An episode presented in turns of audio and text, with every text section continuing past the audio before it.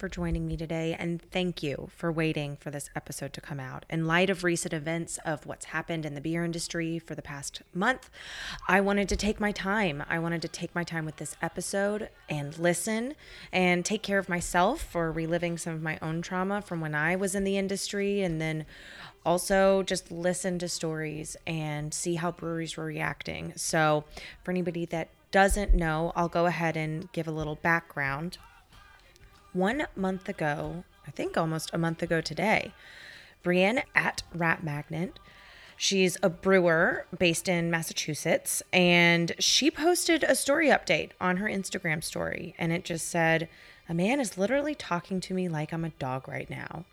And then she asked the question Do male brewers ever get asked, How do you learn to become a brewmaster in a condescending way? And then she posted a question that started a domino effect in the craft beer industry. What sexist comments have you experienced? From there, she shared every single story and continues to today. From that, hundreds of breweries have been exposed for sexist behavior all the way to rape allegations. So there's a lot going on in the beer industry right now. As it should, this is way overdue this has been going on for far longer than this movement. And it's not just specific to the beer industry, it's every industry. I'm glad it's happening. And today we are going to be talking to guests from all walks of life that are in all facets of the beer industry. So that way we can understand and answer some questions, which is why now? Why are these stories being shared now? And then what are breweries doing to react to this? How are they reacting to these stories, these allegations, but also even breweries that maybe they didn't they weren't named or didn't have any allegations, but they still want to make sure that any women that work there feel safe to work there. What steps are being taken in the beer industry? And then also, we answer the question of how you can make change in your own way as a consumer or somebody, whether you work in a tap room or whether you just really like craft beer. What steps can you take to make sure that either your workplace are safe or make sure that you are frequenting establishments that are taking care of their employees and making sure that women are safe in their workplace? So today, first off, we talk with Beth Demmin. She is a journalist. She talks to us about this movement in the industry, and we also link to her article that's really great. Then we talk to Jason Pellett. He is the owner of and brewmaster of Orpheus Brewing, and we talk to him about what steps he takes in his brewery to make sure that women feel safe, and talk to him about being a male ally and what other male allies can do and ways to listen. Then we talk with Jen Blair, who recently resigned from a very prominent position with a very large brewery here in Atlanta. She penned a very public resignation letter and posted it on her Instagram, which exposed a, a lot of the abuse that she had to endure at her workplace. And then we talk with Joseph Cortez, the executive director of the Craft Brewers Guild of Georgia. And we talk about steps that are being made to make sure that this things like this don't happen again. And if they do there are ways of reporting there are ways to hold people accountable. That's the big thing is people being accountable for their actions. I hope you all enjoy and thank you again for waiting for this episode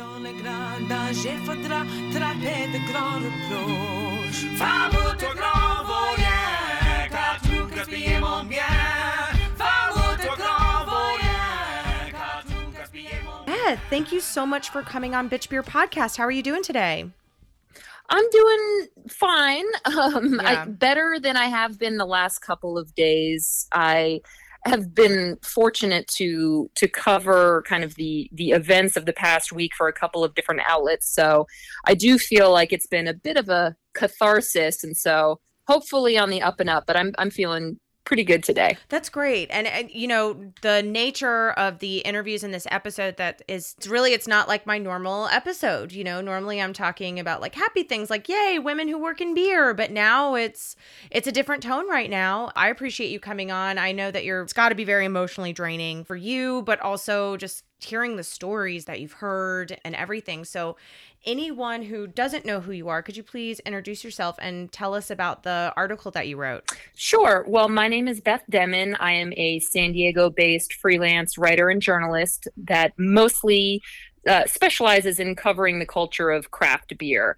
So, unfortunately, this type of work that has come out over the last week, uh, thanks to Brienne Allen on Instagram, uh, this type of work isn't totally new for me. I've been talking about racism, sexism, misogyny, things of that nature in craft beer for years. So, unfortunately, uh, or fortunately, I suppose, that gave me a bit of a leg up when it came to addressing these particular stories. But I also am the co chair of the San Diego Brewers Guild Diversity, Equity, and Inclusion Committee. Oh, wow. I, I run a consulting and mentorship uh, initiative called the Diverse Beer Writers Initiative to hopefully break down barriers of entry into media for uh, people coming from marginalized communities who have historically been kept out of, of media, which is a very white male dominated industry. I'm a mom, and yeah, I've been doing this for a long time. So if you um, want to find out more about me, bethdemmin.com. That's demon with an extra M.com. That's great. Yes. Thank you so much. I'm going to, I'll put a link to your website in the show notes as well. So with this article, this was on VinePair, correct? Correct. Yes. And so when you came across this topic, because um, on Instagram, uh, Brienne Adams um, at Rat Magnet, her Instagram is completely exploding right now, and all the stories that she's sharing, this is just bringing to light things that have been going on for a really long time. So when you approached this article, what was your what was your thought process in getting involved in this article? Honestly, it's not even a, a choice really for me to not chime in when these types of things happen. And not these types of things have happened. These types of public callouts and consumer backlash and industry backlash have happened before. Numerous times we saw it when founders had a racial discrimination lawsuit. We saw it when boulevard was accused of sexual harassment and discrimination. These types of things and conversations aren't new but when this particular uh, episode started to kind of unravel I was approached by VinePair because I've written for them a number of times before, often covering some of the the controversies that I just mentioned, mm-hmm. and they asked me to cover it. And so this was fairly early on in in the process of of Brienne's sharing of her stories of, of those stories, and so it really just it wasn't even a question. It, it, it when these types of things happen, they have to be discussed. They have to be magnified. And I'm shocked at the volume of the stories that came out. I'm shocked at the response of shock from people who who truly did not seem to think or recognize that these things were going on. Mm. Uh, so hopefully, this particular episode takes away that excuse. There's no reason not to know what's going on. I agree. That's the the focus is this is happening all the time and just because maybe you don't think it's happening at your brewery or in your community doesn't mean that it's not an excuse to talk about it and to make sure that first and foremost that women feel safe when they come into your facility. I think you are the perfect person for this article and I'm so glad that they reached out to you for that because it you know, you've spoken about these sort of issues for for years now. Before becoming a writer, what was your role? Were you in the craft beer industry? What was your role in the industry? So I have worked in hospitality and beer in a, in a number of different places. I did the whole waitressing and bartending in college gig. I catered for many years. I bartended while I was doing that as well. Um, I did do some events at breweries. Uh, I used to do the farmers market booth for Modern Times years and years and years ago. Oh, wow. Um, so so i have mostly in my professional career been covering it as a journalist but i have absolutely been involved in uh, beer and hospitality in general for I, I, don't even know. I mean, God, when was college? Over ten years ago. So, so yeah, I, have I've done my time behind the bar. I've right. I've done my time changing kegs, but it's it's certainly been a while. And you know, you made the switch over to being a writer. What inspired you to become a writer?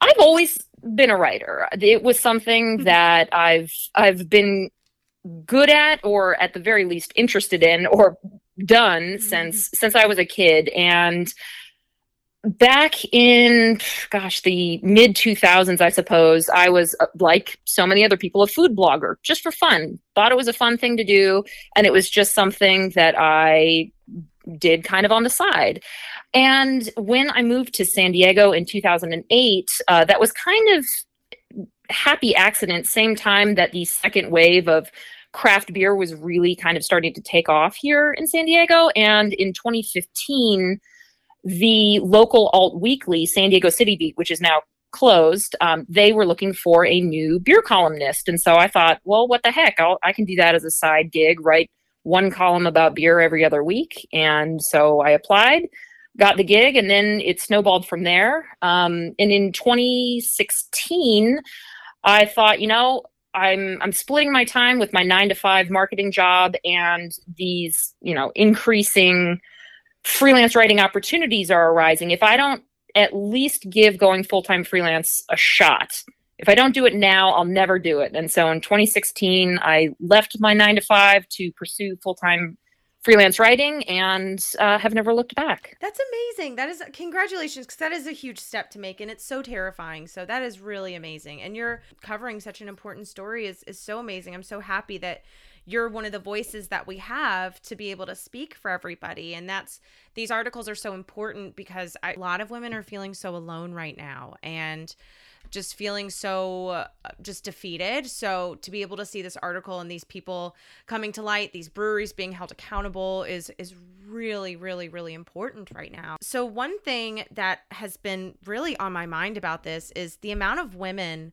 who used to hold positions in beer and craft beer and the amount of women who are no longer in the industry because of situations like that this that went unreported and they didn't feel like they could what would you think is your advice for women who have left the industry or women who are even thinking of coming into the industry what do you think they should look for in a brewery or in a, a place of business where they they want to get involved to make sure that they're safe? Well, I just want to say that this is not a beer specific problem. Very good. Point. This is, yeah. And, I even tweeted about it uh, the other day. You know, there's no point in leaving beer because these are the same problems that women face in any male dominated industry tech, sports, uh, you know, auto mechanics, whatever it is. And the only real difference that I could even possibly point to is the fact that alcohol exacerbates problematic behavior that already exists. It doesn't cause it, but it certainly amplifies the dangers that people face, uh, the same as they would in any industry. So I would encourage women or non binary people or anybody coming from a marginalized community who is interested in being a part of the craft beer community that although it seems discouraging right now. It seems toxic right now. And that's absolutely true. I wouldn't say that it's any better or worse than any other place. And until society as a whole addresses these issues, everybody will suffer. And so i do encourage people to if you are interested in in participating it please please do so. And just look for signals that it's a place where you are welcome. Are there women working there? Are is their marketing inclusive? Do they have people of color working there? Uh, have they contributed to char- charitable initiatives or progressive initiatives? Do they have a sign that says all are welcome here, racism, homophobia, sexism is not tolerated? Do they have a code of conduct? Are they talking about these things on social media? And so, you know, some of these things can be facades of progressivism. I mean, look at what's happening at modern times right now. They've really touted themselves as a leader and and now people are holding them accountable to what they said they were going to do. Yeah. and i think that's the difference in in craft beer right now as well. We've all heard you know the the 99% asshole free comment and i think that that kind of cognitive dissonance of what people in beer say it is and what the reality is that's what's finally crumbling and i think uh, I, I personally welcome the walls being torn down because it's necessary. It's it's necessary and it's overdue Right. I think that these are amazing points to bring up because I know there's a lot of breweries. It's it's kind of like putting that black box on your Instagram profile. It's like you're just doing it to check a box instead of actually like putting actionable steps forward. So I think the points that you brought up looking for inclusive marketing, looking for how many women work there and codes of conduct. I think that's these are really amazing things to look for that are digging deeper than the surface than just like putting up a post on social media. So uh, I Thank you for mentioning those. That's really good. What do you hope happens next? So I actually went on a, a San Diego news podcast yesterday, and I'll tell you what I said to them when they asked me that same question. And first and foremost, women just need to be treated with basic human dignity and respect. Things, microaggressions like commenting on somebody's appearance or asking if they're the brewer's girlfriend instead of uh, assuming that oh my gosh maybe a woman could be a brewer. Things like that at face value aren't at the same level of sexual harassment toxic masculinity uh, culture that has been perpetuated by upper management sexual assault rape of course there is a spectrum of things that we can no longer tolerate and so yes i would love for women and non-binary people and all marginalized and oppressed people to not be raped and not be harassed and not be discriminated against but it starts with little things. It starts with those comments. It starts with those jokes. So i hope that women feel empowered to stand up for themselves in a way that they haven't always felt supported or been able to. I mean a lot of these things have not been reported. Many of them have been reported and hr has turned a blind eye. And if if leadership is rotten then there's no way that it's going to trickle down to the people doing the day-to-day stuff in the breweries or the bars or the restaurants or what have you. So right. just bottom line treat us like human beings. Treat us with respect. Treat us with dignity. And you will be repaid tenfold because it's not a lot to ask but apparently it's a lot to give. Yeah Thank you so much. And Beth, thank you so much for coming onto the podcast and sharing your perspective. Um, it's it's really great to to finally meet you. I've been a huge fan of yours for a while. So um, having you on the podcast is great. And um, so thank you for sharing all of this. Is there anything else you'd like to like to end on as we close out the interview? Just that it's it's not me it's not brienne. Um, this is a chorus of voices. Many many people have talked about this for a long time. Um, i mean i would love to give shout outs to people like tony and april boyce who have been talking about racial discrimination in craft beer for years and years and years. Um, other writers like kate bernot who just does an absolutely amazing job of really diving into these investigative reports and covering them for the industry at large there have been so many people who have come before this. I appreciate that people are starting to take notice, but I'd be remiss if I claimed that I was the single voice who's been screaming about this for years. there have been there have been so so many and I just appreciate that people are finally starting to listen. Amazing. Thank you so much for sharing that. And I'll go ahead and include links to um, the people that you just talked about.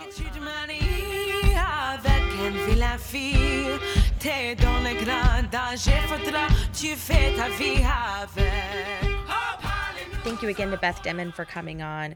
Um, she is on Instagram at the Delighted Bite Bite is spelled B I T E.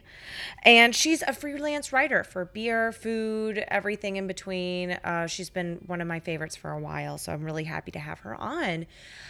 Next up is Jason Pellett from Orpheus Brewing. This interview was outside. It was actually a really beautiful day. Um, but yes, it's outside, so there's lots of birds chirping and a little bit of wind. So I don't have the budget yet to have like a full sound guy coming along with me with really good equipment. So enjoy the sounds of nature.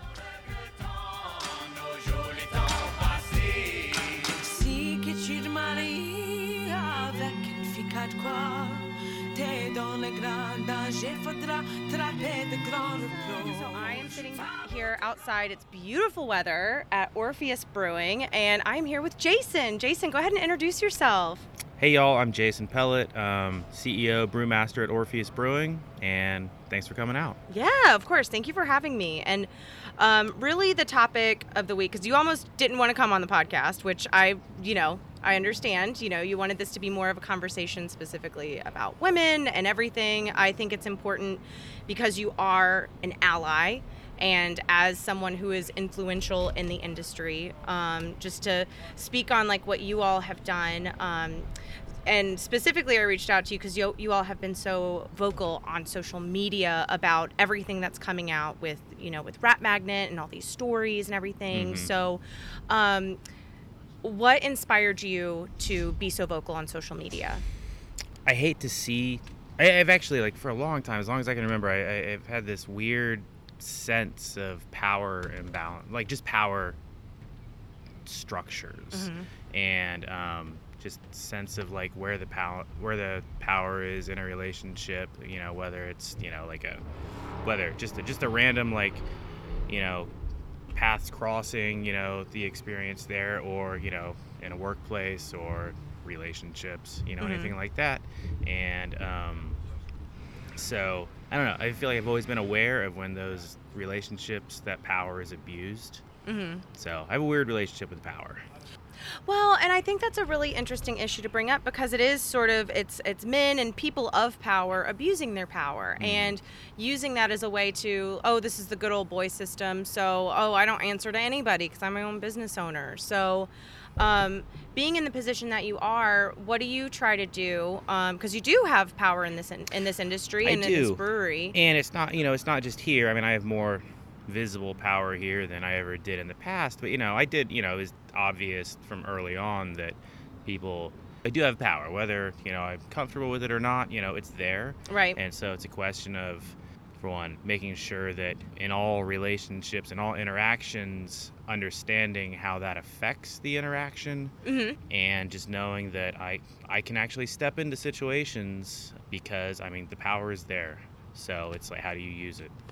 Well, and so being in the position of power that you are and the leadership that you are, what do you do to convey here specifically at Orpheus um, that you're a person that people can talk to, or what what do you try to do to make people in this in this company feel comfortable? Um, you know, it's taken a long time, I think, because I'm not I'm not actually a great communicator as like every single person on staff would agree. I think that anybody who does say that they are a great communicator probably isn't a good communicator. I don't, I don't it know. means you're trying. but uh, I can't even actually say that I'm trying a lot of it. It's you know it's one of like I actually have when I'm overloaded. The first thing that I know just I'm not I'm just gonna cut out of what I'm doing is communicating. Mm-hmm. It's like not on purpose. It's just that's what goes. Um, but so it's it's taken a long time because we actually, I mean, we still have work to do here. You know, a lot of here, it's not actually so much. We should develop more um, of a plan for these types of things. Right. But th- this has been just a over the long term developing a culture. Right. I mean, I think you know, I think they're both important. Right. Um, I think the culture takes longer, and I think is more deeply ingrained than a plan. But you know, you have to have the plan. And what what sort of company culture have you cultivated here at Orpheus? Uh, I think just respectful, and it comes primary. You know, it starts with how I interact with everybody. Mm-hmm. I am going to, no matter where you are in the company, I'm going to talk to you with respect. Right. When I see people here talk to anybody else without that, you know, I approach them. I was like, I wouldn't talk to anybody else like that. You mm-hmm. certainly can't. I wouldn't talk to you like that. I wouldn't talk to any of these people like that and it's just that's not what we do here right so it's establishing that and it, it does take a while i think i I mean, looking back, there are times that I things I don't know how long they were actually below the surface before they were brought to me. Um, you know, just a little like a bartender who has made all the women just like creep out, creep out. Yeah. And you know, it, it was happening for a while before anybody mentioned it to me, and it was like, you know, like. How did you react when they brought it to you? I talked to the. I mean, you know, I got stories from anybody who wanted to talk, which right. was a few of them, and you know, and then sat the guy down, talked to him for a minute, but you know, I let him go. Good. So yeah. It was like this is uh you can't explain your way out of this. It's mm. like every single person like interacted with you in this way has the same story. So. And you don't know until someone brings it to you too. So. Right. And uh, so, do you feel like you've created a uh, created a culture and where anybody feels like they can come to you with any sort of anything that makes them uncomfortable? I think so. I mean, but it is tough. I mean, that power thing, people are still, I find it weird and uncomfortable, but people are intimidated by me in a way. I don't think, I don't, it's hard to explain. Um, people do come to me with things. I mean, but I think, you know, we've established the people who still work here you know, are people that want to be in this kind of culture. Right. And so, you know, I think it's been quite a while since I've actually seen any serious issues. I mean, you always have to like, you know, there's always like emotions are there and you know right. things you know is but but as long as long as nothing rises above like a little thing said here that wasn't really meant or you know and just it's uh you just have to be vigilant. Because you are, you know, Orpheus is one of the first craft beer breweries out here in, in, Atlanta and one of the original ones that a lot of people go to. So, being in this position as a brewery, what do you want, what influence do you want to have on other breweries and the brewing industry in general of creating this company culture where people feel comfortable to talk to each other and empower themselves about standing up for themselves? I mean, I think the first thing and what I was trying to do um, on social media is first basically have to stand up. Mm-hmm. You know, it started. I didn't expect when this when when Brienne started putting all the stuff out. Mm-hmm. You know, I expected there to be more of a an industry wide. You know, standing with her. She was out there alone, mm-hmm. taking all of the incoming shots and which is you know she's obviously she is industry she has you know she's industry but she's she's one, and this is uh you know the people talking about it are like the consumers and right. you know some of the lower level people working mainly and i'm not you know wasn't seeing it from the actual from management from breweries themselves coming out. And it's without the actual breweries saying that we're not going to accept this without them putting themselves on the line like setting an expectation for themselves with the public that these things are not allowed here. Right. If we see that you're somebody who has reported these kinds of things, you know, been in these situations, that's not going to make you. That's not. That's not a uh, mark against you.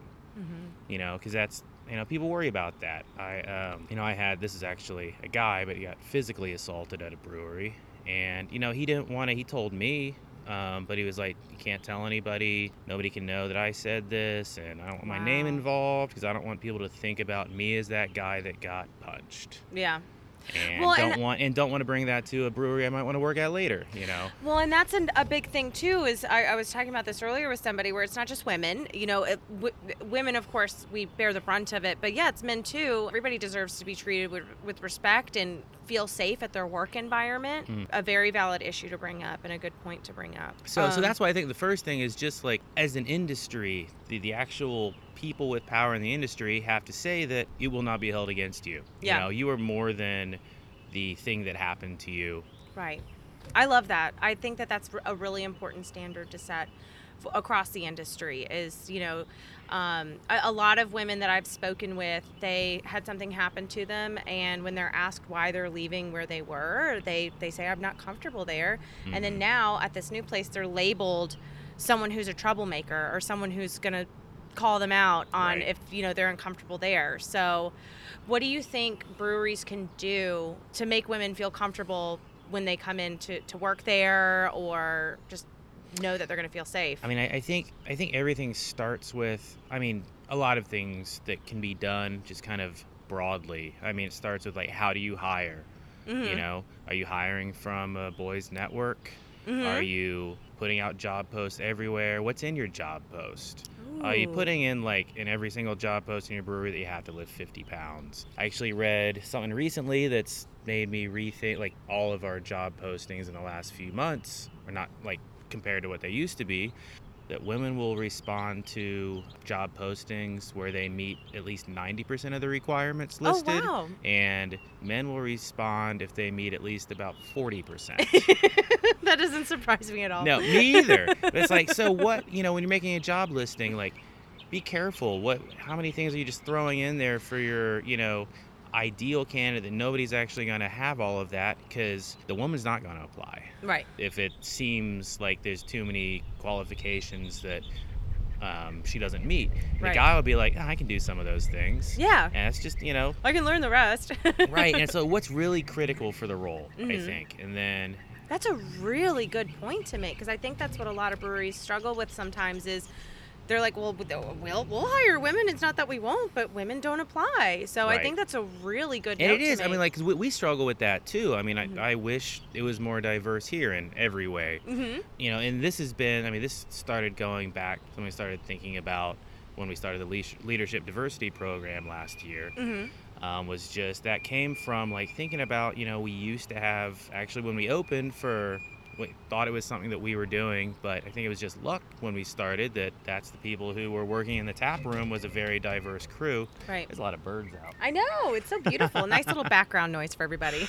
um, but, and I realized I was looking around six years later. I'm like, what happened here? And I think it's just that there was too much people that were here, just hiring, you know, like hiring managers, hiring people that they knew in the industry and that's just you know makes for pretty insular hiring. So I really started thinking about then because in like in yeah how do how do we get people to apply? Right. And it, it's tough mm-hmm. here because you know and i think part of it is people don't expect much in the way of growth or professionalism or you know a career path in this industry. You know there, there's a lot to work on. No, I think that's great. And I think acknowledging that there is a lot to work on, but also seeing it from that perspective of from somebody who is applying and who is looking for a job. Like how how do we look to people who are applying? How do we attract people who are more right. diverse? How do we fill these how do we not just checking a box a diversity hire, but how do we actually find qualified candidates that would want to work here? Right. And that wasn't it's not why I posted anything in the last few days. Of course not. Yeah. But I mean, I had one of I'm not going to say a name here, but um, one, one of the people that I've looked up to in the industry for a while, like if somebody would have asked me, who do you wish could work with you? I would have said this person. But I was like, well, lucky brewery that has her. And she reached out to me yesterday. That's awesome.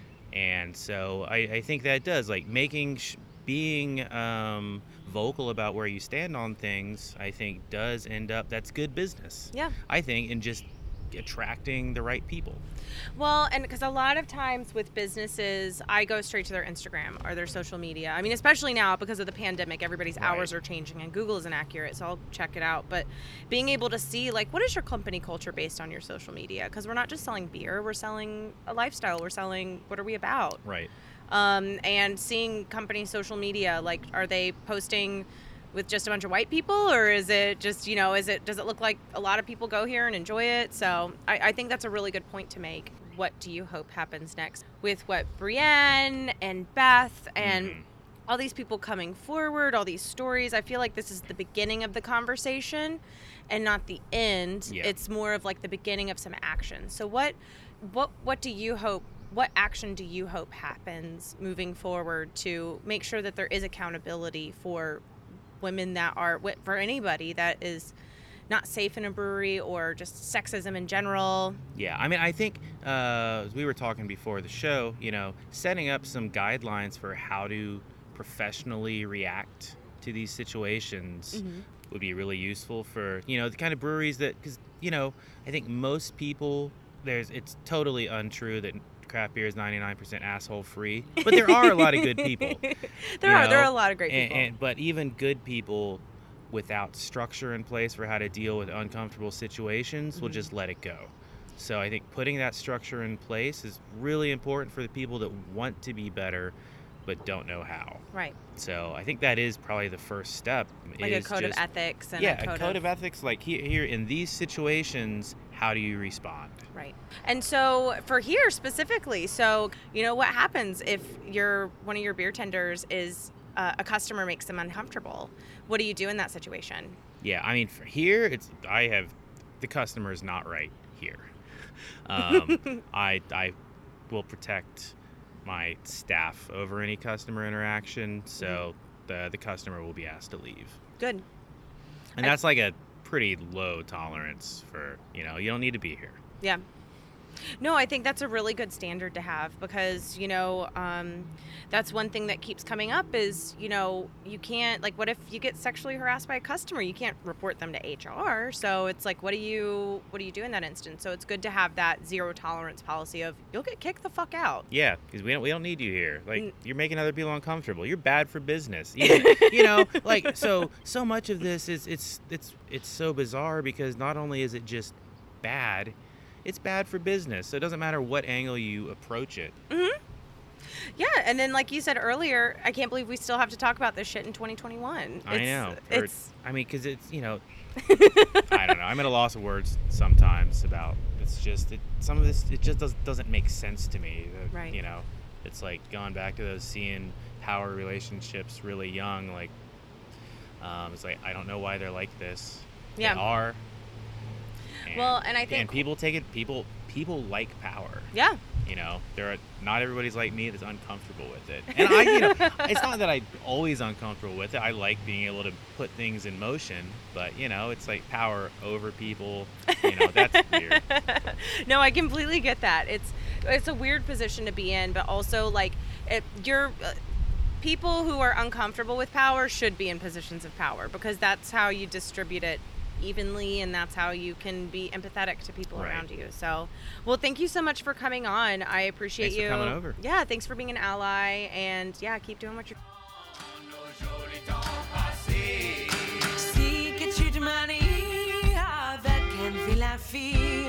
T'es dans le grand danger, faudra tu fais ta vie avec. All right. And thank you to Jason again for coming on the podcast. I definitely wanted to talk with him. Like we said, in our interview, Orpheus was one of the first breweries to come out and speak about how big of a deal this is and why other breweries should be joining this movement and not just joining, but also speaking up and saying that they are in support of this movement and women. So I definitely wanted to have him on. Orpheus is one of my favorite breweries in Atlanta. One of them, I don't have a favorite because I don't pick favorites, but Orpheus is great. They've always been on the forefront of diversity and inclusion, and there's a lot of breweries here in Atlanta that are that. So it's really great. That's one thing about this industry here in Atlanta is we do have so much diversity and we have so much inclusion. And why this movement is so important, especially here in Atlanta, I still consider us a relatively newer beer market with the way that we're growing. So it makes it to where we can change with it. I wanted to have Jason on as a brewery owner because I want all of us to be able to look at other breweries and what they're doing. Are they sharing stories about what's happening? Are they sharing resources? Resources? Are they speaking out? If something did happen in their brewery, how are they reacting to it? Are they taking it on and reflecting, or are they in denial about it? I know there's a good mix, so I want everybody to be able to know the difference between being in denial and being defensive versus actually taking the feedback and trying to better your company and make sure that you have a better work environment for your employees. So, being on the lookout for that right now because we vote with our dollars. Next up, we have Jen Blair on the podcast. She just resigned from a brewery. I will not name it because I don't want them to sue me. Um, they're kind of assholes, and I really don't want to be sued by them because I don't have any money. anyways, with Jen Blair, Jen Blair is an amazing human in this industry, anyways. She's on the forefront of being a woman in beer, making sure that she's creating opportunities for other women in beer. Specifically, with her interview, she talks about why she left her position, what led her to do a public resignation letter, and then also what is going to happen next, what she hopes happens next. That's a pretty bold move on her part, which I absolutely champion. And if there's any other women out there who are in a similar position, I hope that this episode is helpful and helps you see what next steps you can take as well.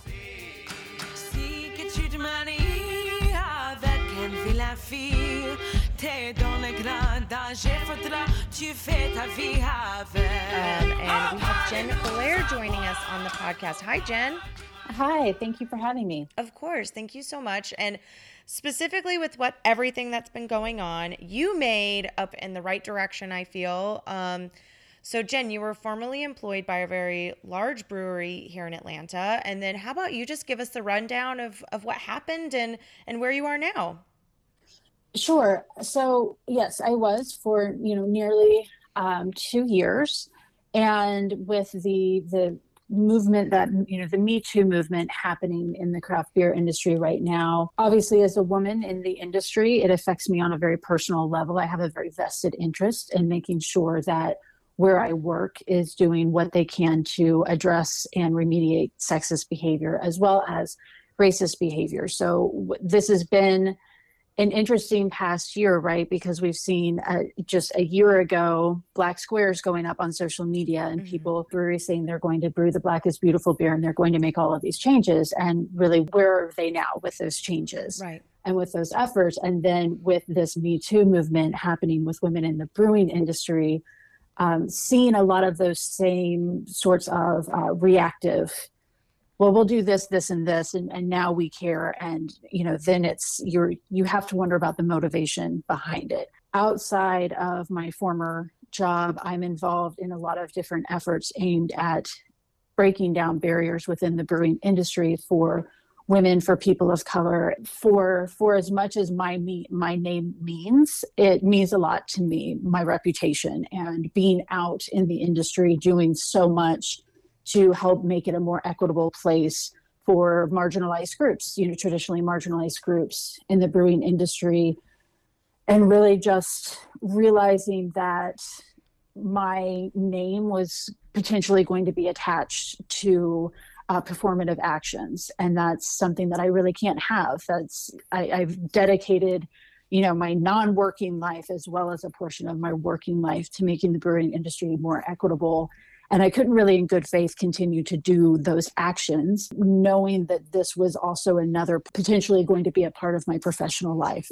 Wow. So i made the decision to leave and um, yes, it was very scary. I'm very fortunate to have a very supportive husband who, and, and a very supportive just network of people. I've been amazed at the number of people who have reached out or spoken up to support me or you know sometimes i'll just get a dm that just says solidarity from somebody in the brewing community yeah um, so just being amazed at that amount of support that has come out of that because it definitely wasn't an easy decision, but I, I have, you know, have that unique perspective as many people in the brewing industry have of seeing what breweries did a year ago, how they responded to the murder of George Floyd and the Black Lives Matter protests mm-hmm. and that movement. And then, you know, and then this coming less than a year later, and it's leading everybody to say oh yeah what did you what did you actually do last year? And then what are you saying you're going to do now? So i think that's been a very positive thing as for what i'm doing now i am unemployed. So if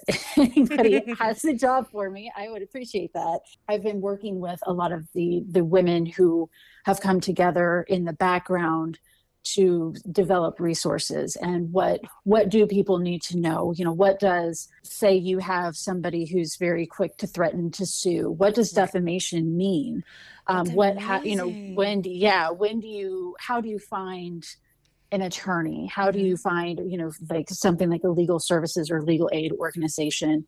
How do you work with your fellow employees to speak up within your company and ask for action you know a lot of times these are power structures so right. the not all the time but you know managers people who are higher up abusing that power structure so it's not as easy as just going to your manager to report it because what happens when your manager is the person treating you in a certain way so how do you right. work together with your coworkers to demand action and demand better treatment so working to get all of those resources together and making them as you know spreading that support as far and wide as we possibly can is has been like the majority of my past week and a half. There's so many things to unpack here because first off you have such an amazing reputation in the industry in the brewing industry and for you to make such a bold move it's really inspiring I mean, inspiring doesn't even seem like a good enough word for that because you're putting your money where your mouth is. You are really, truly walking the walk, demanding change in the sense that you're willing to sacrifice your own comfort and your own job and livelihood to make sure that that happens. Yeah, everybody at home, round of applause, unless you're driving a car, um, then snaps or something that where you can keep your hands on the wheel. Right. Um, honk your horn. honk your horn in solidarity. This is amazing. I, I mean, there are so many people that sometimes people just don't know where to start. So for for you, you you're you're fed up and you you want change, and now you're putting people in a position where they see you, but now you're setting things up to where they can change. And here's some resources for you where you can make that happen. Because a lot of times with these restaurants, breweries, anything a lot you're absolutely right a lot of times when they're reporting something it's usually to their boss and usually the person who's responsible for those actions and behaviors. So Exactly. I think it's really really amazing. And so this is so this is what's happened and that is incredible. So let's go back so anybody who isn't familiar with you or what you do in the beer industry, how did you get started in the beer industry? So I actually came to the beer industry from the legal industry. I have been a home brewer for several years was wanting to move into the beer industry, but the jobs I was seeing were, you know, mostly brewers, mostly salespeople, and neither one of those really resonated with me. Really, you know, I sat down one day and I wrote a job description, like what would I want to do if wow. I could do, if I could like create this, and doing that really helped me focus on one seeking out those edu- educational opportunities and volunteer opportunities to build those skill sets that I would need. Also, when I saw jobs. There were so many then that it was like this this sounds like a cool job. It's not for me. This is where my focus is. And that really enabled me to have my first full-time job in the brewing industry which was as the executive director of the craft maltsters guild of north america. Um, so that was a lot of education and advocacy for small scale maltsters um, in the in, in, it began in the united states is now an international organization. And so that was a good move that had you know that encompassed a lot of skills i already had and then skills that i had built. Um, and then looking beyond that i was thinking i would like to be more in you know in a brewery in the industry rather than on the supply side. Um, i still love the supply side and i definitely miss it um, then I'd, I'd seen the the job opportunity with program coordinator. So it was a lot. Again, going back to that job description I had written myself a few years earlier, there was a lot in common with that. Uh, the same way there had been with the guild. Right. And at that time, I was in uh, Charlotte, North Carolina, and you know had got the job and moved down to Atlanta um, which is where I, I still am. Yeah, you know, outside of that, I'm also on the governing committee for the American Homebrewers Association. That's amazing. The, That's yeah, huge. Yeah, thank you. Uh, I was just reelected to my second term. Oh, um, the chair of the industry. Yes, thank you. um, chair of the industry subcommittee on there. I also HomebrewCon seminar selection committee uh, because one thing you know when i say like i'm an advocate I, I every room i walk into I, I'm, I'm advocating for for women for marginalized groups to be more involved. And that was a conversation that i had had with the aha is how do we break down barriers? You know one of the ways we can do that is recruiting diverse people to speak on a variety of topics. So we don't only have women talking about what it's like to be a woman in the home brewing industry. Yeah. Uh, you know, or the the history of women in brewing, and all of that is fantastic and, and definitely needed. But recruiting more people speaking on a, a wider variety of topic. If you see someone who looks like you on stage, that's something that within the brewing industry within a lot of industries you know dominated by white men ev- everything is for you and has always been for you. Right. And you don't understand how deeply it resonates when you see someone who looks like you on stage speaking you know having these same experiences that you have. So that was a big part of being on the seminar selection committee was recruiting speakers from new and different areas getting different types of proposals in and then also recruiting new people to be on the seminar selection committee right. and you know and asking questions and helping develop some of these proposals. Within the aha that's that's some of the things that i do. I also have a beer and brewing podcast uh, that i co-host called oh, false yes. bottom girls. I love it. Yes. what, what's the name of your podcast again for people who don't know false, it? False bottom girls. Nice. Yes oh that's yeah. so much fun. How long has your podcast been going on now uh, we were coming up on two years. Congrats! That's awesome. Yeah, thank you. Yes, and it was the same thing. I, I, co-host with my good friend Rachel Hudson, who's the owner and head head brewer at Pilot Brewing Company in Charlotte. She and I are both advanced cicerones, and we were talking about you know when it comes to beer and brewing podcasts, there aren't that many there aren't any that i'm aware of technical brewing podcasts that are hosted by women right and you know there's a ton of, of i mean obviously we're on one. There's a ton of great beer and brewing podcasts out there um, but it's still male dominated. There's right. not a, a, lot of women's voices being heard it's true. in the areas of technical brewing in you know and just even beer enthusiasts. There's there's not a lot. So looking around and saying well why shouldn't why not us? Why shouldn't we be right. the voice um, who's doing this? So yes we have false bottom girls and i'm sure I'm, I'm forgetting i I really am all beer all the time. Oh, and then the very last thing that I will talk about is the um, beer judge training that I'm doing this summer. It's a free virtual training for women wanting to learn more about becoming beer judges. Oh, I love um, that. Yes, yeah. I am I'm a national BJCP judge. I'm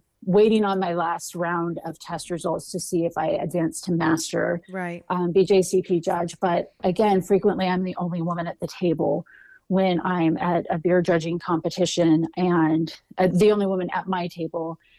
And you know that's another way that you that that can change is women not realizing that some doing something like beer judging was accessible to them right uh, so doing the virtual training when I I had been floating the idea for a while, I thought maybe 40 or 50 people would sign up and to date i've had almost 700 women ah, sign up. that's amazing. Wait yes. that is so cool. Well now i want to sign up too because i mean yes definitely. I yes. think that would be so much fun. Well i get asked to be a judge all the time and I, i'm like sure and then i get there and i'm like i don't know what i'm doing.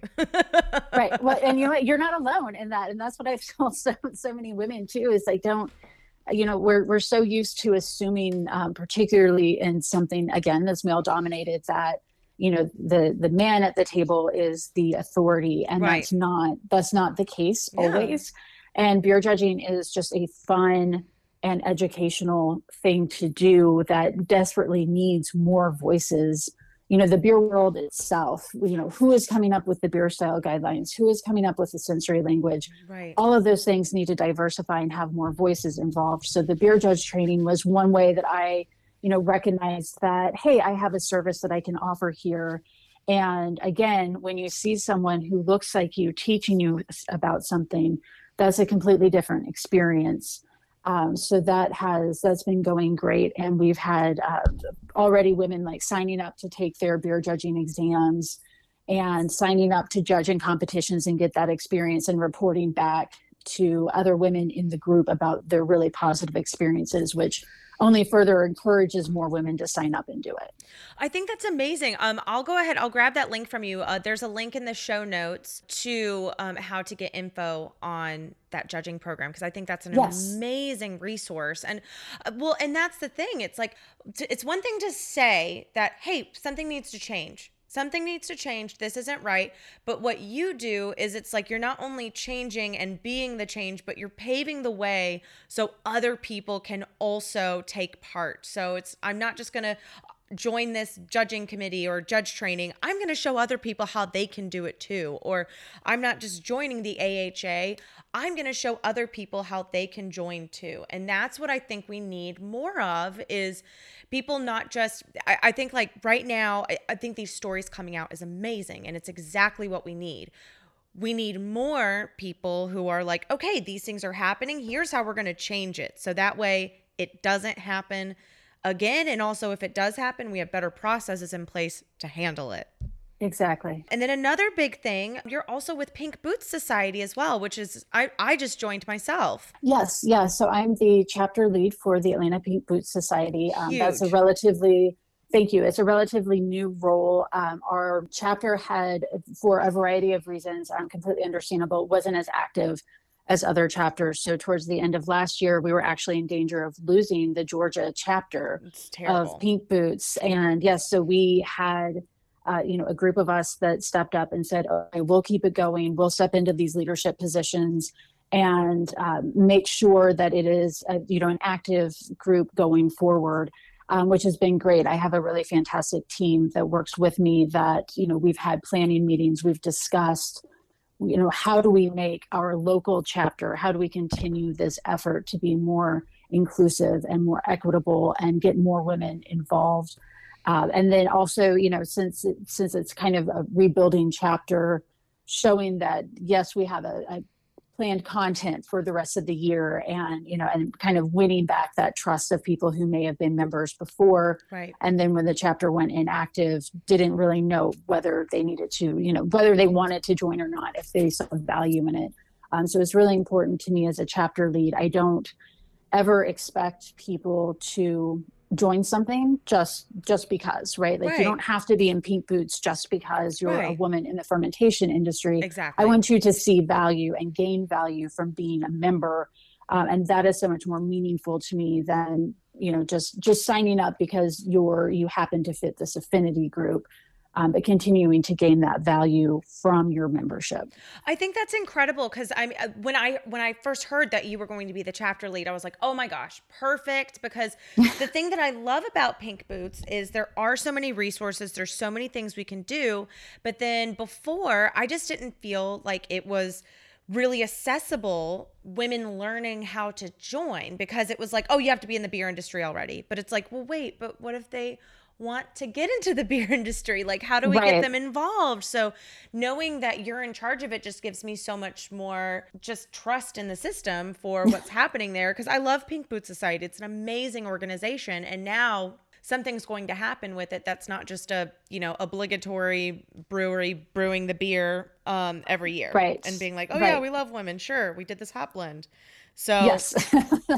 I think that's great. Exactly. and, and then our last meeting that we just had so much fun. And I think you guys made such a good call. Y'all were just like, hey, we're just going to have a beer and talk with everybody which was right. great and you went over the basics but it was it was so needed i think all of us are so drained with what's happening and uh, also just moving forward so you have your podcast which is really informative and really great and pink boot society aha you know new job on the horizon what are you hoping happens moving forward? What are some of like what would be like your top 3 hopes for things that are going to change moving forward in the beer industry?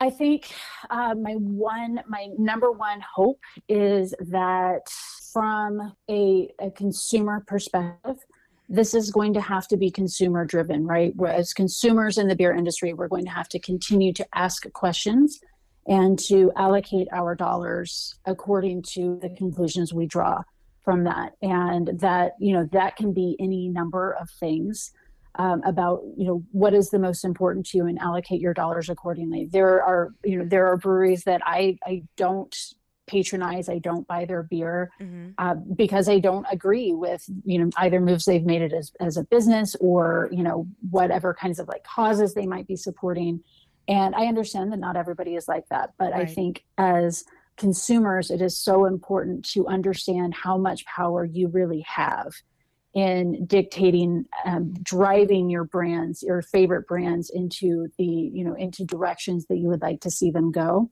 Right. So I hope that this is something consumers remain aware of. Right. And I would say my the and you know continuing to demand change. I would like to hope that employees understand how powerful they really are Yes. Uh, you know, there's there's a big fiction in the the power within the the upper levels and the top tiers. And if you think about it particularly right now breweries having a very hard time uh, not just breweries but the service industry having a hard time finding people to hire there's a lot of power in saying people don't want to work for you. Yeah. Do you know, do a better job. And if you say that you can't afford it figure it out you know figure out how to afford it and make those changes. So I hope employees learn how powerful they can be and you know, learn to be able to stand up and say it is not okay that you've created this culture and who do i go to to for this accountability and transparency right. and then continuing to hold all of those people accountable um, and then i think my you know my third hope is that breweries understand that a lot of people are watching right. and will be asking those kinds of questions. And your answer should be yes, we instituted everything we said we did, and we've learned this, this, and this about our company and about our leadership. And here are the steps we're taking to remediate this. Um, is not just hiring third party HR. Like that's, I, I keep hearing so many people say, oh yes we'll hire third party hr and it's like that's great. That's that's part of it. What do you do after you get these reports back from your right. third party hr what does that like you can have anonymous reporting all you want but right. if you're not showing your employees that you're taking demonstrable action based on what they're saying is happening then what is the point of third party hr what actually changes? That's um, such a good point that is such a good point because it, you know, that makes the initial reporting actually happen and have record of it so that way women aren't forced to just be taken at their word. But then what are you guys doing about it? Like is that manager exactly. that did this going to be reprimanded? Is this person going to still work here? So I think that's an amazing point. right and so you know those I, those are really my three hopes for that is the the customers realize their power the employees realize their power and the employers realize that people are watching and expecting them to be accountable I am just, uh, you are just like the most ultimate badass. I just know. and I mean, every time I've been around you, I'm just like, oh, I want like an ounce of your badass in me. So well, thank you. I appreciate it. it's just it's it's just so amazing and inspiring and just thank you for everything you're doing in this industry, everything you're doing to help pave the way for other women who are whether you're interested in beer or you genu- genuinely want to have a profession in this industry, you just you, at all levels you make it really really attainable and I just really appreciate everything that you're doing. Thank you. Thank you very much. I, I, definitely appreciate that. And yes, you know, one message anyone listening is that this info, all of this is accessible to you. You have access. Uh, there are a lot of people who greatly benefit from making it seem like you don't, uh, but you absolutely do. Awesome. And then what is the Instagram handle to follow for you? At Under the Genfluence. Great. And then that's where you can go to her Instagram and you can see her very public resignation letter, perfectly stated, every line in there. I I was crying by the end of it. I was like, oh my gosh, this is so incredible. I so, cried my way through it. I, oh, I imagine. Oh my gosh.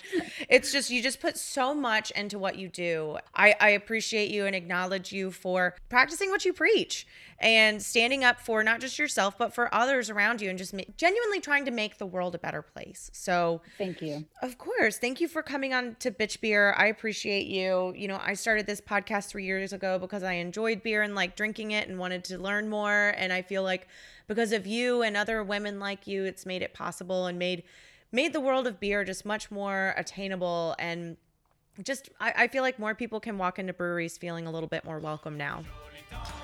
Excellent. Si tu maries avec un joli fille, t'es dans les grands dangers, ça va te la voler. Oh, parlez-nous à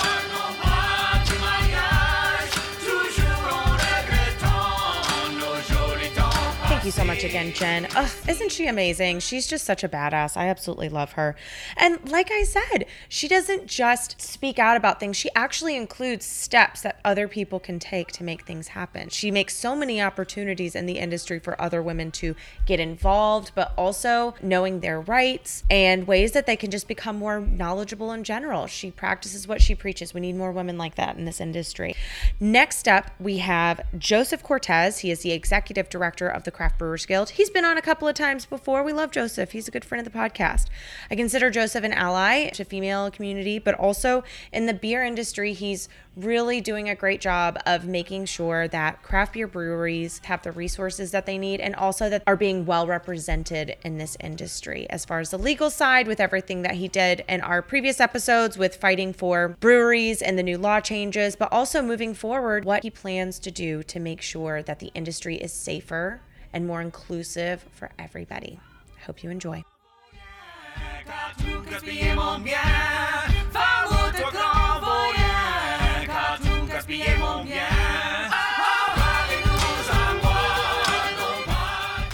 All right, and I have dear friend of the podcast on Joseph, head of the Georgia Brewers Guild. How are you doing today?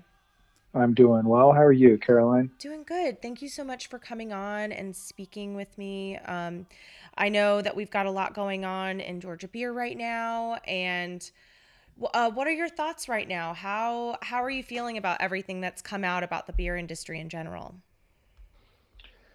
Sure. Well, Caroline, thanks for uh, you know the opportunity to be on with you and um, discuss these important, urgent issues. You know, I'll say that um, when I when I heard and and when I saw um, what started to come out and what was being shared by you know a lot of brave uh, a lot of brave women and a lot of brave people across the industry um, nationwide.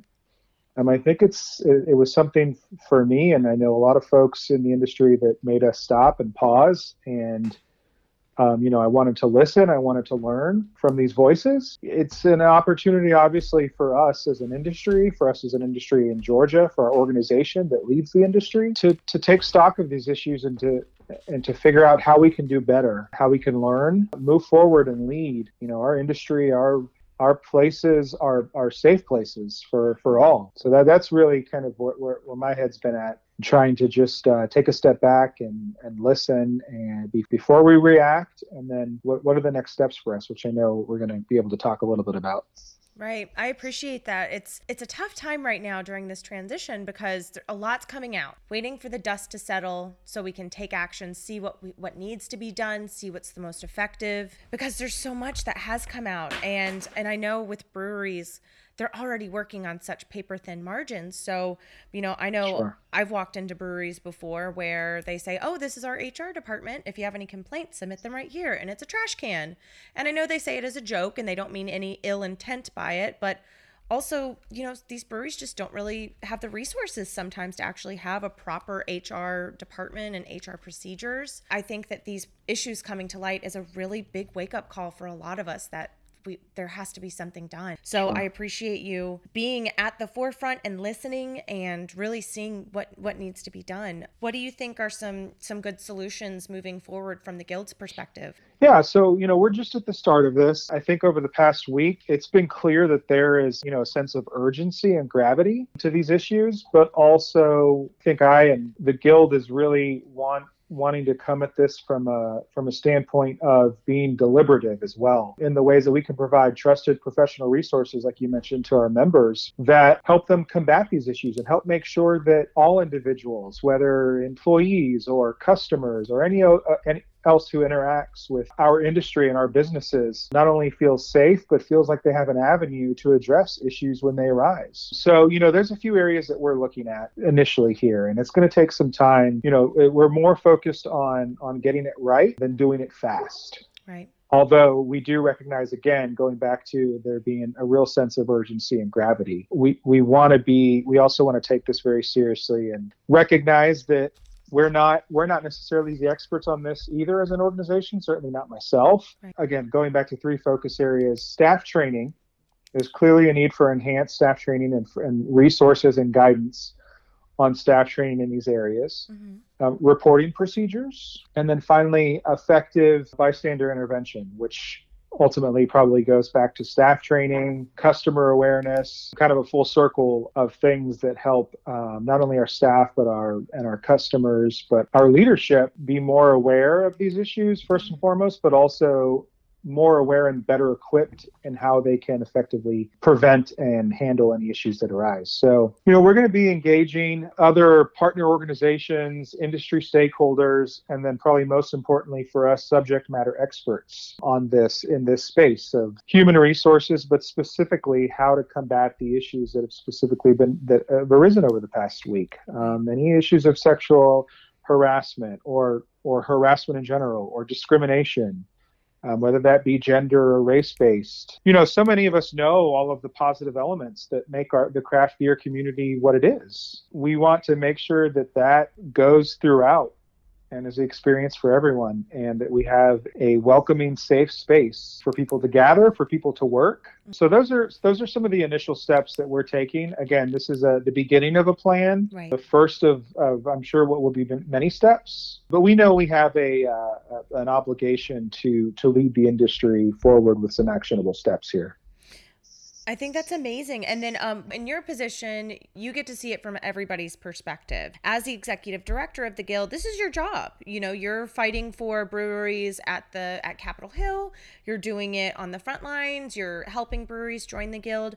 What feedback are you hearing from breweries right now about what direction they want to go in and how they want to tackle this? I think I'll, I'll speak pretty generally. Mm-hmm. And we certainly have had feedback from many of our members, and I would say it is by and large come from a place of we want to move forward, we want to be better, but we want we want those resources and that help to do so. As you mentioned, you know, and this isn't by by no means is this an excuse for bad behavior or bad systems that don't adequately address certain behavior or attitudes or whatever it may be. No. But you know, you mentioned that a lot of our folks are, are small businesses and operate on razor thin margins. And I think that also goes to capacity. So, you know, we've got to be looking at offering resources that bring outside folks in. And sometimes, you know, that does come at a cost. Right. And it oftentimes does to employ professional resources like we're talking about. But I think those are the decisions that folks are going to have to uh, to look at carefully and say, you know, how do we, if we do not have, if we do not believe that we have full set of, of tools and resources at our disposal, what are the other things that we can employ? And within our bandwidth, within our capacity, within our, our budget, certainly. But I think everybody's taken it very seriously. I'll say that. You know, everybody has their own response and their own approach, but I think the end goal should be the same in that we lead our, our industry and our community to a, a better, safer place. Right. And it seems like the industry, the feedback that you've gotten is that they want change, they want a structure and mm-hmm. like employing some sort of like code of ethics and then they want they do want that those resources to be available to them, correct? Correct. Cool. Yeah, I mean, I think that's just a really great position for you to be in and for Georgia to be in. We are still such a new industry for the most part. We're growing so quickly. So we are in a, a better position than most industries, I think, to be able to employ these changes straight away and you know get these things started. As far as the guild goes so the guild is comprised of craft beer breweries and so your position you're the executive director of the guild and then there's also a board correct? Correct. So how does a person get themselves on the board? How do they become a board member of the guild Sure. So um, we actually have a nominations process. So to be nominated for the guild board, um, you have to be a, a guild, a, a, an individual from a guild member brewery. Anyone in the guild can nominate a member, but the only stipulation is is that that you know, one person per membership, so per member brewery or brew pub, can be nominated. And the board, of course, you know, is the governing board for the organization, the board that sets the high level direction for the organization, for the guild. So it's a very important role. You know, we're going through nominations right now, and we will have elections for those board positions that are that are up for our brewery and brew pub positions uh, in July at our annual meeting. And we've encouraged, you know, we have a nominating committee um, and we've encouraged folks out in our in our membership to get engaged and to understand what board leadership entails. But that we get folks who are have a willingness, a desire to serve and and you know help lead our industry. I think that's amazing, and being uh, I think that process seems pretty transparent as well. And then so when you're nominated, so one person per organization, so basically per brewery can be nominated and then is there well anything... no more than only one i should say. So that that's the stipulation. It's not necessarily one from every but you know no more than one per membership attached to a brewery or brew pub if that makes sense. No that makes perfect sense. So that make that that's great. And then yeah. um who can vote on that? Just people just is it still just one vote per organization? One vote per organization. Yeah so Great. the membership is actually attached to the organization but of course really we have yeah, we have. Of course, there are live. You know, uh, uh blank brewery or ex brew pub. You know, is not voting without people representing. So there are representatives for each brewery and brew pub that represent their organizations at our meetings, and each each uh, organization gets one vote. That's great. That seems really fair. And then, in order to be nominated from your organization, do you have to be like in management or like, is there a stipulation on any job titles for how you get nominated? No, there's not actually. That's great. Um, we have had, I think our board, our board is generally comprised of those in leadership in their in their in their brewery or brew pub um, in their organization. Not always owner operators. Sometimes they're brewmasters or head brewers, but that always, hasn't always been the case. They oftentimes are in positions of leadership in their organization. You know, they have to to make decisions for the guild on on behalf of their organization. So we certainly do do encourage um, you know nominations of folks who or the nomination of folks who um, you know are are well suited and in, in a position to do that on behalf of their uh, breweries, if that makes sense. That's great. Um, I think that's a pretty clear and transparent process for how to become nominated. Um, what do you want yeah. with the guild? So it is more male t- dominated, the board mm-hmm. and everything. What sort of steps are you taking to make sure that more women are engaged and are aware of these opportunities? I'm glad you asked, and we were actually our brains were kind of headed in the right in the same direction there with that initial question. You know, yeah, there's no, it's evident. I mean, our board is literally comprised of all men currently and we have a male dominated industry. Correct. And there are a lot of steps that this conversation over the past week and our response and our steps to this conversation and the issues that have been brought up really do dovetail into a larger conversation that we've been engaged in, certainly in the time that I've been here, being more inclusive and about being more diverse. Mm-hmm. And that includes women, that includes other underrepresented groups within the industry and within the guild, um, you know, to be more reflective of, of Georgia. We're the Georgia Craft Brewers Guild. Right. So, you know, as part of this, I think this is also another opportunity for us to elevate and amplify the voices of women in those underrepresented groups. Now, I don't have the, the the perfect answer for exactly how we do that, you know, in this in this podcast, but I know that we're I know that we're serious about doing it and we're serious about engaging some of those voices as we move forward. We have women, as you know, as this conversation over the past week has made all too clear, there are women in our industry. Right. And we have women in leadership in our industry here in Georgia. Right.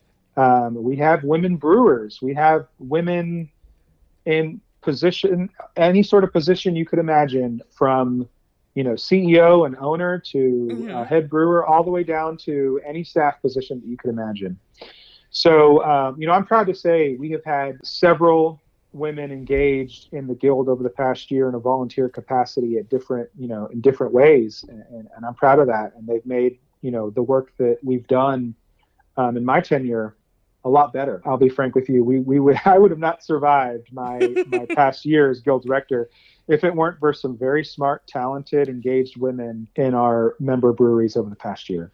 That's incredible. Now, yeah, the the glaring deficiency is obviously we need um, a more diverse board representation and guild membership representation in general. So, you know, we're serious about engaging in ways where we can you know improve in that area and one way that we're doing so even before this past week or two we've had on the schedule for a few months Dr. J, who I'm sure many of your I'm so excited. yeah, many of your listeners will know we've had her on the books for our July annual meeting as our keynote presentation. You know, she's going to come with a very strong message, I'm sure, of not just here's my keynote presentation, it all sounds great, and then I'm gone, but here's how you can do better, and here's how you can act as an right. organization and as a guild. She's she's been a great resource to uh, you know the industry as a whole Absolutely. Um, but certainly we're looking forward to that. And um, she's been on the books way before any of this uh, stuff started coming out, correct? Yeah, absolutely. Oh, For yeah. She's I, she's great. Three or four months now. Yeah. yeah. So we're looking forward to that. And, you know, there's, it's a clear opportunity for us to press even more and to lean in even more to this conversation and to the larger conversation of inclusivity and diversity in our industry. That's great. And I, I just appreciate you coming on the podcast and being yeah. so open. And I mean, ever since I met you, I feel like every time I see you at any event, I always corner you and talk to you about stuff with the guild. So you've just, I mean, from when you started until now, you've you've had a lot on your plate. You guys have gotten a lot done and just appreciate your hard work and just acknowledging that you know we have um, things have to change but not just saying that things need to change not just just doing the obligatory instagram post just explaining right. like that hey we're getting resources together so we're ready for this change i, I really yeah. appreciate you leading that and just making sure that georgia is on the forefront of of the change that's going to happen well, Caroline, thanks for what you do um, and the voice that you, you, provide um, in this industry. Um, and uh, I appreciate the opportunity to spend some time with you today. Awesome. I appreciate it. Oh,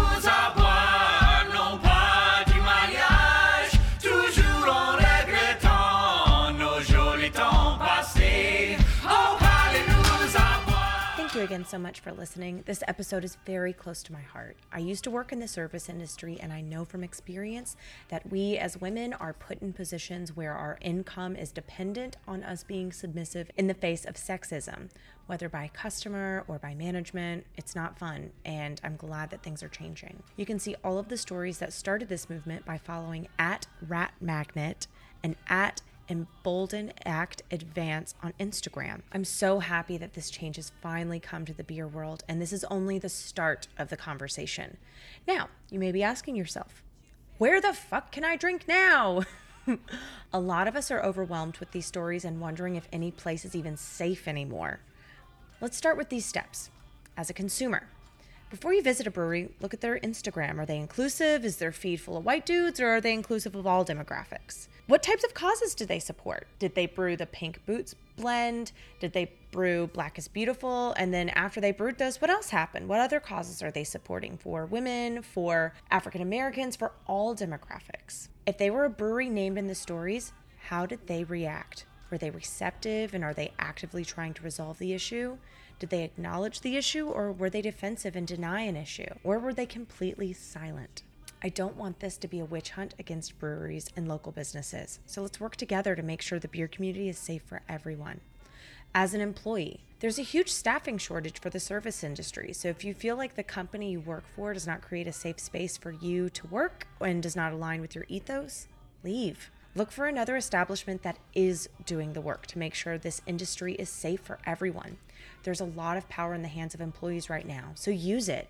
Imagine being a brewery right now and not being able to find staff. You're going to be forced to look inward and say, what's the problem here? If you're out getting a beer, please tip at least 20%. It's 2021. 20% is the minimum you should tip. Come at me. please share this episode with a friend and rate and review on your podcast app. It helps other people see this podcast and more people listen to it. And then I can talk about more beer. That's the goal, isn't it? I will close out this episode with a positive story that I received from a listener. And this is the perfect scenario when faced with sexism. This listener is a female microbiologist and manages the lab at this particular Atlanta brewery and was behind the bar getting a sample when a customer was talking with the owner about the science behind a popular style of beer. Both are white men. The customer made an incorrect statement about this beer and she corrected the customer. He snapped at her and said, What gives you the right to correct me on this? And before she could even respond, the owner, also a white man, jumped in and snapped back, saying her PhD in microbiology is what gives her the right, and she's 100% correct. And then he continued to let her explain to the rude customer why he was wrong. Ah, that's amazing. I saw this story and I was so happy because, yes, the negative stories are out there, but it is really nice to hear and know that there are good people out there. There's hope. This is what should always happen when sexism is witnessed. If you witness something, say something. People won't always remember what you say, but they'll remember the way you make them feel. And if you make someone feel like a fucking idiot, they're way less likely to do that thing again. So that's just my take. Thank you all so much for your support and for listening. Also, if you have a woman in your life, buy her a beer. Cheers. Have I been sleeping? I've been so still, afraid of crumbling. Have I been careless? Dismissing all the distant rumblings. Take me where I am supposed to be. To comprehend the things that I can't see. Cause I need to move.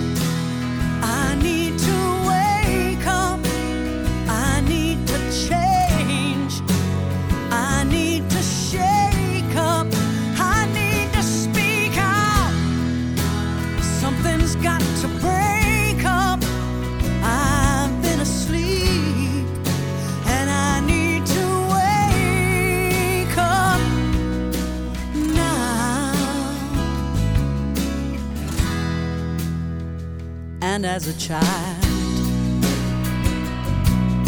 I danced like it was 1999. My dreams were wild. The promise of this new world would be mine.